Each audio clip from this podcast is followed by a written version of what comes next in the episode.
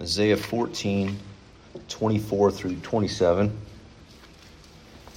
Sorry, I got a the mask mess, messes up my beard, you know. And would you stand as I read just a few verses here?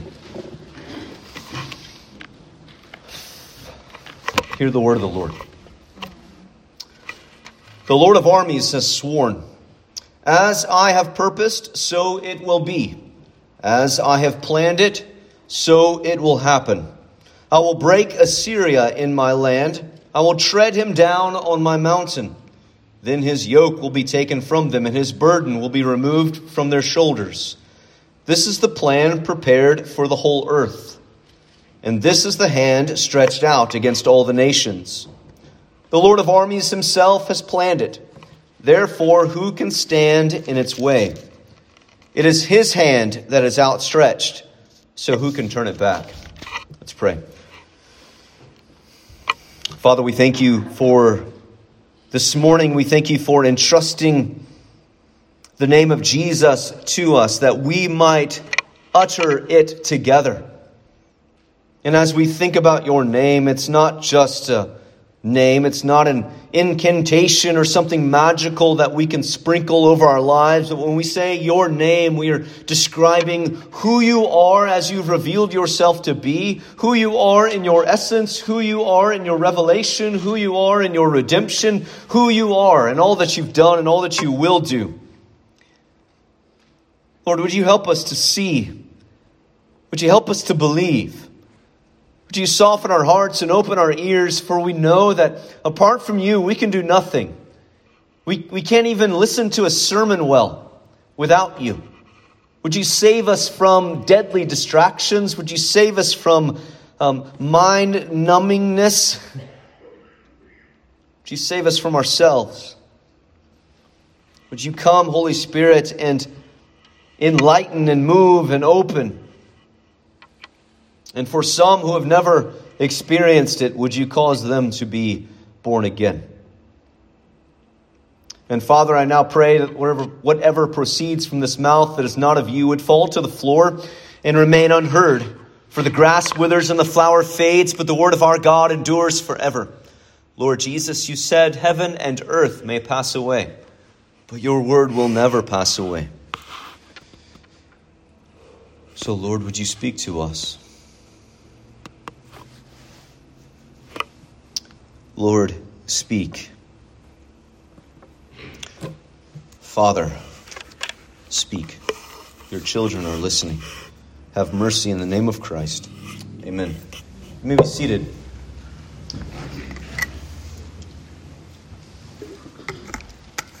I'm not going to lie to you and say that this is going to be an easy one. Uh, and by that, I don't, I don't necessarily mean it's going to be. Uh, like up in your grill type challenging, uh, but it's going to require you to stretch a bit. If you've perused the sermon interaction questions, we are dealing with a subject this morning uh, that is difficult, but it's essential. Uh, the title of the message is The Unchanging Plan of God, uh, but maybe a better descriptor would be The Unchanging Plan of the Unchanging God the unchanging plan of the unchanging God. The Puritan pastor Stephen Charnock said the will of God is the same with his essence. That as goes the essence of God, so goes the will of God. And if we're going to have an unchanging will, an unchanging purpose, we are going to have an unchanging God. And in theory, right now, you might be signing on and saying, that's fine. What does that have to do with me? You might sound like Jesus there at the wedding to his mother. What does that have to do with me, woman? Hopefully, you're not calling me woman. What does that have to do with me, man? Pastor, preacher. What does that have to do with my life? Well, I'm glad you're asking, or at least asking in your head. I hope to show you. Uh, but we must push on this doctrine. We must push the idea of the unchangeableness of the essence of God because it is something that has been under assault within churches, in pulpits, in books for decades. There are very popular preachers and teachers who would argue before you that God is actually uh, in process, that God actually learns and he has not yet discovered who he is. There's a whole system of thought called called open theism that would say that God is discovering along with you, that God is learning along with you. There are theologians, a whole theological school called process theologians, that God is somehow in process of becoming. And if you make God in process of becoming, you have made God not holy, not perfect, not righteous, not whole, not satisfied, not God. And in fact, there are these moves, and these sound like upper echelon theological and very, very smart theologians. But all it is is a recalibration and a restatement of the human per- pursuit of making God after our own image. So you could read big, fat theological books that would teach this to you, or you could read skinny, popular books that would say the same thing. And one book uh, is very popular. It's very popular when I was in college. Probably can, you probably might have read it called Wild at Heart by John Eldredge. It was about manhood and running around in the wild. And before I knock it, let me first say it was very redemptive for my relationship with my father. Okay, there's some very good things in that book. But there's something posited at the very outset about the nature of God as that though God were a risk taking God. And a risk taking God is a God who does not know what's going to happen and actually does not have any power to affect what is going to happen. And it was a it is a making of God after our own image. So if you pick up that book, great, just read with discernment. Another very popular teacher is a man named Greg Boyd, and he is an open theist par excellence. Uh, scripture tells us that false teachers ought to be named and called out, and I've just given you one. Uh, don't listen to his sermons and don't read his books, they are deadly to your soul. And so are any that would tell you that God is in process and that God is changing, that God is somehow learning, or somehow God doesn't not only doesn't know what's going to happen, but does not affect what is going to happen. You're thinking, well, that's all well and good. I have no, that has no issue with me, maybe. Uh, what I, I'm arguing, I'm probably going to probably going to argue that that's not true. The idea that God is unchanging or a, or a theological term is immutable. Uh, maybe some of your Bibles have that. Uh, in like somewhere like Hebrews chapter 6 that I'm going to reference in just a little bit. Uh, but that, that there is an unchangeableness to God that to introduce change into the essence of God is to introduce imperfection as though God were growing into something greater than he was. So, the first application, before we really outline what's happening here, the first application of this is to realize that God's not like you. This is what we, I read this, right? Psalm 50 last week. Uh, that, and I didn't get to the, that second half of the psalm, but when the psalmist says, You suppose that I was just like you, he says that to the wicked amongst the congregation. We are always, always, always trying to tear God off of his throne to become like us. We want to humanize God as though God the Son taking on flesh were not enough. So you can listen to a popular song where you have and it was popular like 10 years ago. So, um, but it just sticks in my mind. I didn't have this written down, but there's a very popular worship song or a worship leader praise song, whatever it was, that it, had, it talked about God the Father uh, weeping and filling up the throne room of heaven with his tears. And dear ones, you have no such picture in the Bible. When we are brought into the throne room of God, we see the one who is high and lifted up, the holy, holy, holy Lord God Almighty. We have to be careful that we do not craft God in our own image just to make ourselves feel better. There has to be an element about God that is essentially, and by essentially, I mean at the most technical essence level, different than you. You and I are subject to change. I was reminded of this this weekend. Yesterday was a great day. It was a great day. Uh, it was Saturday, but it was also uh, Evelyn May's first real dance recital. Last year she had a dance recital, but it was like 10 people in a little room because of COVID. Uh, but this, this year it was like, it was at LE, it was in the auditorium. There's all these people where the room is darked out. She's lit up up there in her little blue tutu, and uh, it was just amazing. Uh, absolutely amazing. And I began to think, and you parents, grandparents, you know this, right? I began to think of when uh, you know, I'm, I'm going to get weepy. I haven't even gotten into the message yet. I remember when she was born. And I remember holding her in the, the days of when she had this huge bili light because her bilirubin count was too low, and she had to sleep on she had to sleep on Sarah Beth's chest on the, the couch, and I slept on the love seat, which I am not a tall man, but I'm too tall to sleep on a love seat. And I learned that that, that month or so. And but I just remember this little peanut of a little girl and how she's continuing to grow. And we're subject to change. And I look at this picture from yesterday of our now family, right? There's more of us. We got the boys along too. And I remember that not only has she grown, but i I look older too. My mother in law was up for uh, every time she's up on a Saturday, she says, Have I given you enough material? So, Melissa, here you go. Um, that's not really, but she, she asks me, uh, she, no, she says, because it was, it was stressful trying to get everything ready and the kids dressed and everything and she says, um, one day they'll be older. You know, they'll be older. Just as I think she was trying to comfort me, saying it's not always going to be this perpetual ball of stress of trying to get little kids to act right, dress, and get out the house without somebody killing somebody. Um, but then what my reply was is that they're going to make me older at a greater pace than they're going to get older.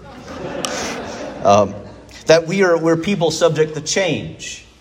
Our, our world is subject to change. If you've lived in Elgin for any, many of you grew up here or have deep roots here. Many of you have grew up here, went away, came back here, and this is a different place than it was. It's a different place than it was, you know, six, seven years ago when we moved here. It's a different place than it was 10 years, 20 years, 30 years, 40 years ago. A, it's a completely different landscape of buildings and not topography necessarily, but at least all the we have you know there's the Blaze schools not over here. You have Food Lion and all these little strip mall thingamajiggers, and you know it's just different. Our our world changes.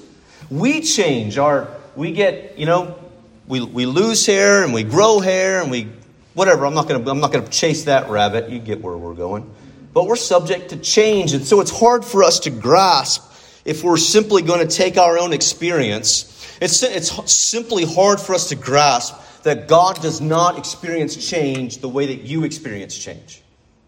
That fundamentally, when you think about God, He does not grow older. His hair doesn't fall out and get a pot belly. God does not grow older. If that's you, no, no shots fired, just descriptors. God doesn't grow older. He doesn't learn that, that when God's knowledge is already from all of eternity, all encompassing. Consider that for a moment. God's knowledge from all of eternity is already all encompassing.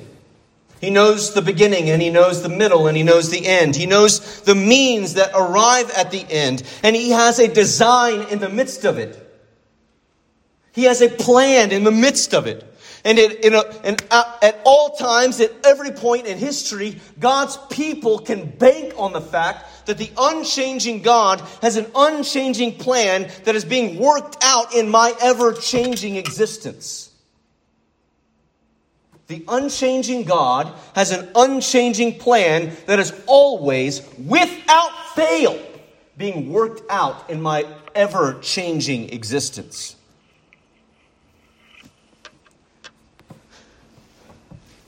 The people of Israel experienced this. Isaiah is prophesying around 700 years before uh, the birth of Jesus. And he is prophesying to a people who are about to be just blown up. it's not a really good, there weren't bombs like that, you know, but uh, that they were going to be, uh, they're going to be brought into exile. But before they were brought into exile, the, the nation was split. This is before Isaiah. The nation split You have northern kingdom, southern kingdom. Isaiah is prophesying in the southern kingdom of Judah. And, and before Babylon comes and takes them into captivity, Assyria will come as a great opponent of the people of Israel. They seem as though they are going to swallow them up. Assyria is politically oppressing, militarily oppressing the people of Israel. And that's really the climactic moment in the book of Isaiah, is like chapters 35, 36, 37, when Sennacherib and his army, they come to the walls of Jerusalem. Go read your Bible, go read that part. We haven't got that far in our Bible reading. But that's really the, the hub that you ought to see as the center of the book of Isaiah. And that it seems like in that moment, if you were living in that moment, it seems like all is lost. You have a superior bat, you have a superior army, superior generals, superior empire that's come to swallow up the people of Israel. It seems as though everything is lost. But we know the story, right? The Assyrians did not breach the walls. The Assyrians did not conquer Jerusalem. They were beaten by God, right? The people didn't beat them, but God beat them. Go read, go, go read it. That doesn't mean that a few years later, Babylon does come. Not a few years, but a while later, Babylon does come. Babylon does take the city. Babylon does tear it down, burn it down, and take the people into exile. And even then, even then, eternal God, unchanging God, unchanging purpose, changing circumstances. I hope you're beginning to see well, hey, maybe there is something applicatory. Maybe, the, maybe there is an application to my life. Because amidst the change that we experience, the change that is inevitable here, the inevitable decay of our bodies towards the grave unless Jesus calls us home. I mean, unless Jesus comes back, we go home through death. And we begin to experience it. Sarah Beth loves to remind me that I'm in my late 30s, that I'm approaching 40. She loves it way too much. And and I begin, you know, I have those days where I wake up and I'm like, I didn't, I didn't even know that I could feel something in that part of my knee. I, did, I never felt anything there before, and it hurts. I have no idea why it hurts, and it doesn't hurt a couple days later, but I don't know what I did. But then I've got parts in my back that have hurt for years, and I don't know exactly what I did to it, but I know I'm going to be living with it for a while. That it's a reminder that we are we are in our change that we are not progressing, we are actually regressing, physically speaking. But even in our physical regression, there is a spiritual progression and there is a eternal, if you will, perspective progression of the plan of God. That every day marches us closer to the day of the Lord every day marches us closer to the day of the Lord. Whether that day be the day of my death or not, it marches us closer to the day of the Lord. Every day you march closer to the grave, every day you march closer to the day of the Lord. And it is God who upholds the universe. And so, in promising the people of Judah deliverance from the Assyrians, he says, The Lord of armies has sworn. Your Bible says, probably says the Lord of hosts, the Lord of armies, Lord of angel, heavenly armies has sworn. Remember that language is going to show up in Hebrews chapter 6 in just a minute. As I have purposed, so it will be. As I have planned it, so it will happen. There is such a definiteness to the plan of God. He's purposed it, it's going to happen. I've planned it, it's going to happen. Can anyone stand against the plan of God? No, is, is the answer. It's not in jeopardy. You look at the end of the book. Go read the last two chapters of the book and say to yourself and say to the Lord, because you are the unchanging God with your unchanging purpose, this will be. There will be a new heavens and a new earth. There will be a new Jerusalem descending from the sky. There will be no more sorrow, no more sickness, no more sin, no more death. It will happen because the Lord of hosts has purposed it. Not because you have the power, right? We are people subject to change and subject to random back pain. We're not going to do it, but the Lord of hosts will. So I have purposed and it will be. That needs to be like, put it up in your house, put it on the wall, put it, Sarah Beth won't let me do this, but just imagine it then. Put it up on the wall, put a big coat hook on it and say, I'm hanging my life on it. It will be. What I see today is not more real than it will be. My experience in this ever changing existence is not more substantial. It is not a greater reality than the eternal plan of the eternal God. And that means whether you wake up tomorrow feeling like a million bucks or you wake up tomorrow feeling like you're a million dollars in the red, everything hurts, you're grumpy, you're, you did not get enough sleep, it will be, dear one. You, our existence, our change, like this, right? Not even day in and day out. It seems like moment by moment. Moment by moment. Hey, wake up. You know, you want to sing the, what is that, Louis Armstrong? I see green. You know, it's like so great. It's wonderful. And then, like 15 minutes later, you know, you, you make the dumb mistake of reading your email and you're like, this day's off to a, you know, all of a sudden you're just derailed. Or whatever it is. Maybe you watch the news for 15 seconds and you're saying this world is going to fall apart. And it will. First Peter tells, Second Peter tells us that it's going to be baptized by fire. But that fire will not be a consuming, ending fire. It will be a redemptive fire that brings about new heavens, a new earth, a restoration, a new creation.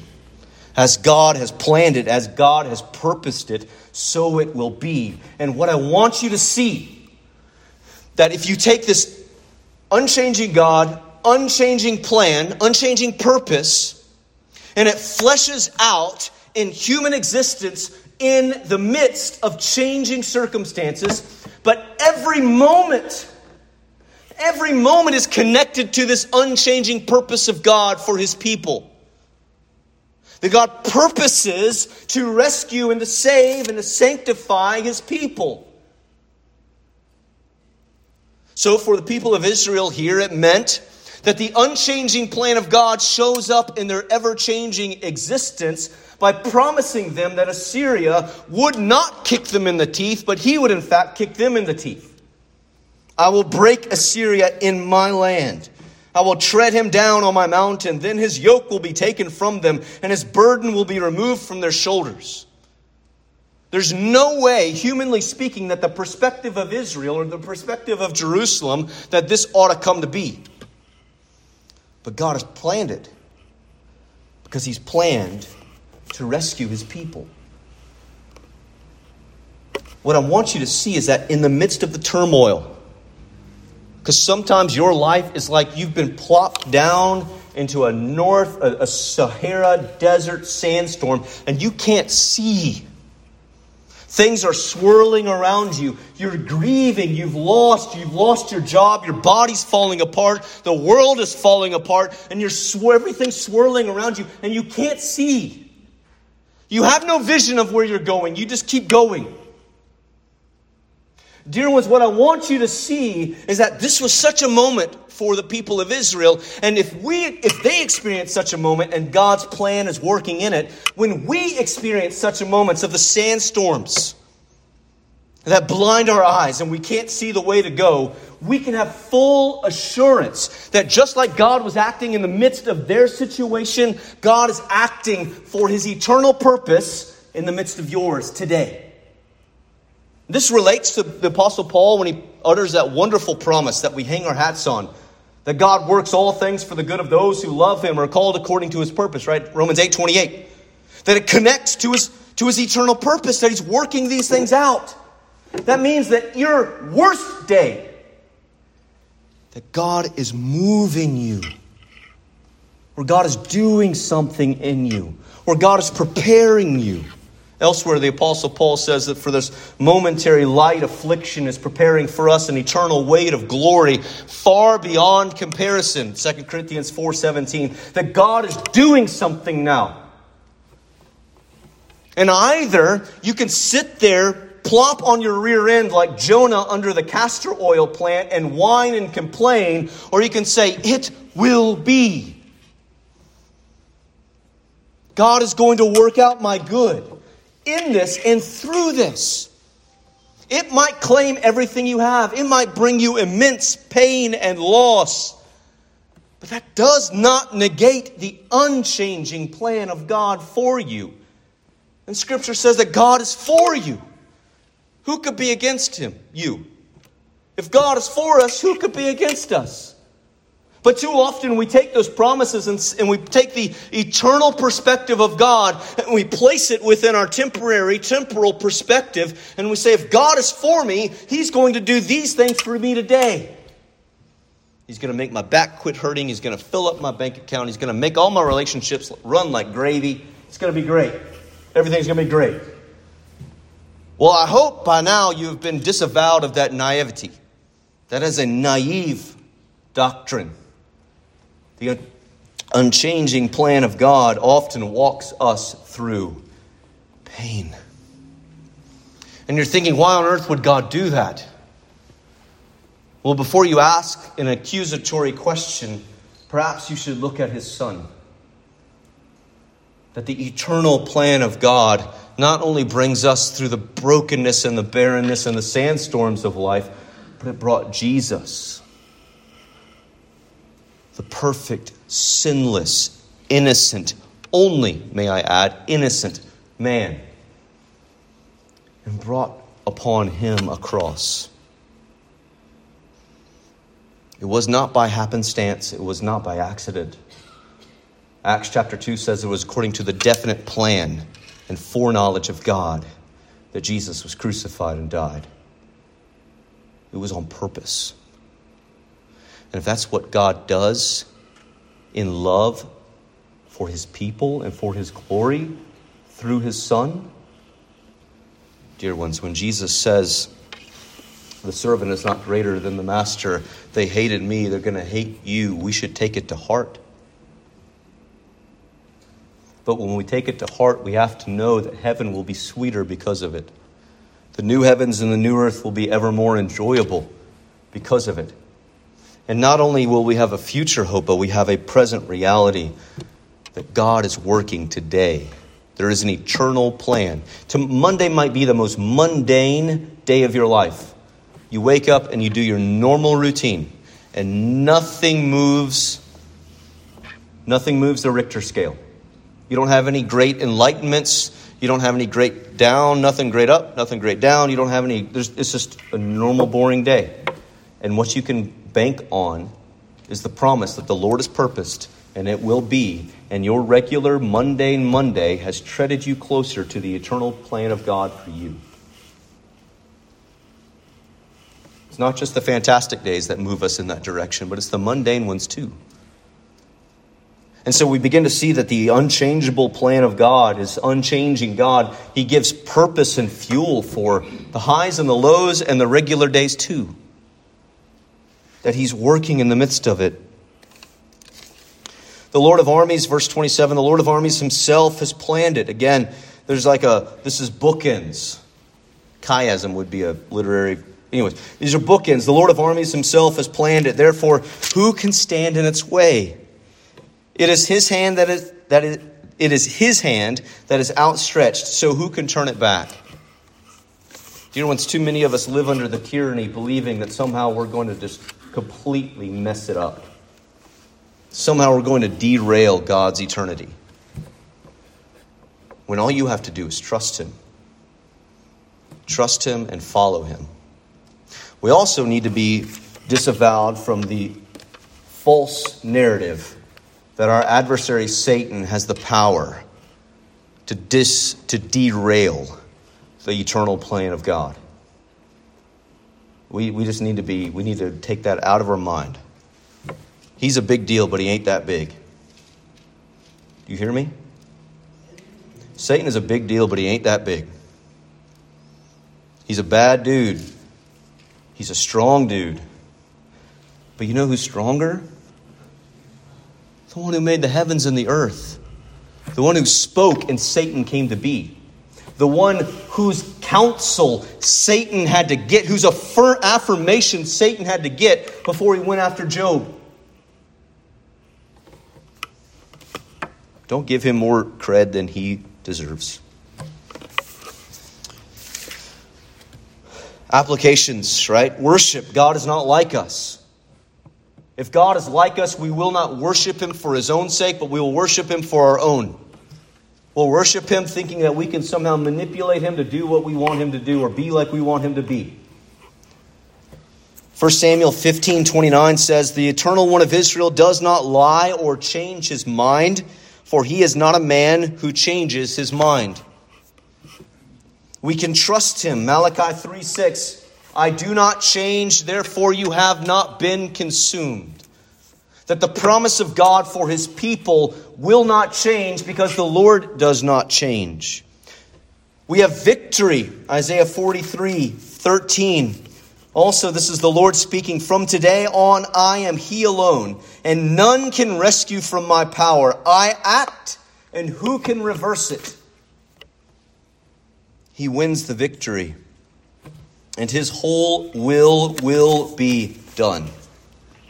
Isaiah 46:10 I declare the end from the beginning and from long ago what is not yet done saying my plan will take place and I will do all my will.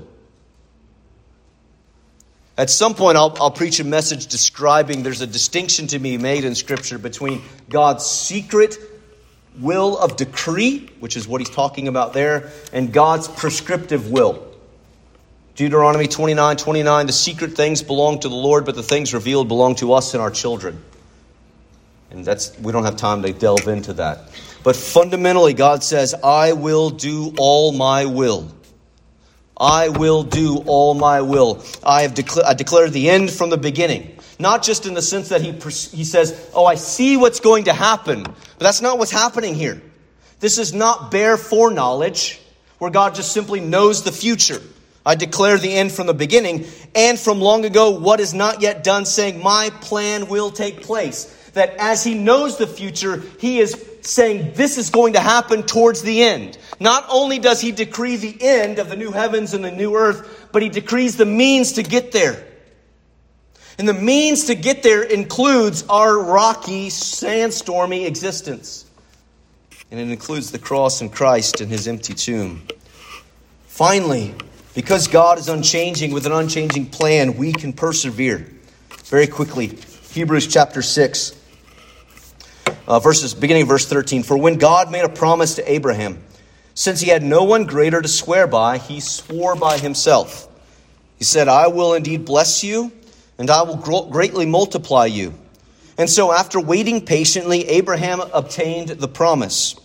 For people swear by something greater than themselves, and for them a confirming oath ends every dispute.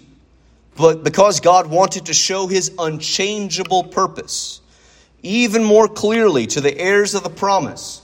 He guaranteed it with an oath, so that through two unchangeable things, in which it is impossible for God to lie, we who have fled for refuge might have strong encouragement to seize the hope set before us.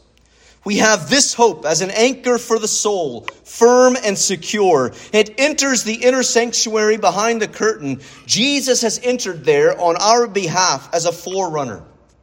Two unchangeable things secure our future because God has promised and God has sworn.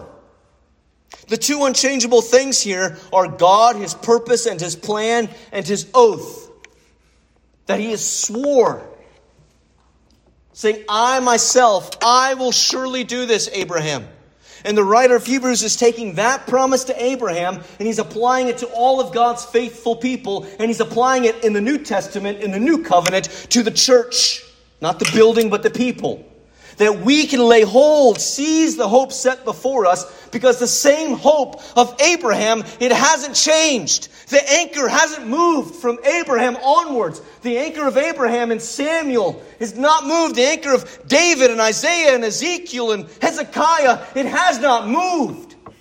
Because God has not changed. Seize the hope of Christ today.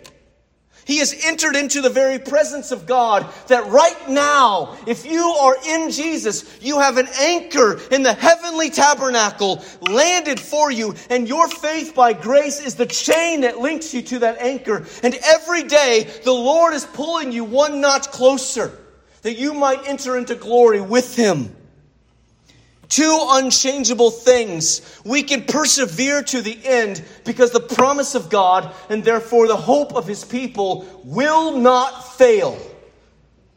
Will not fail.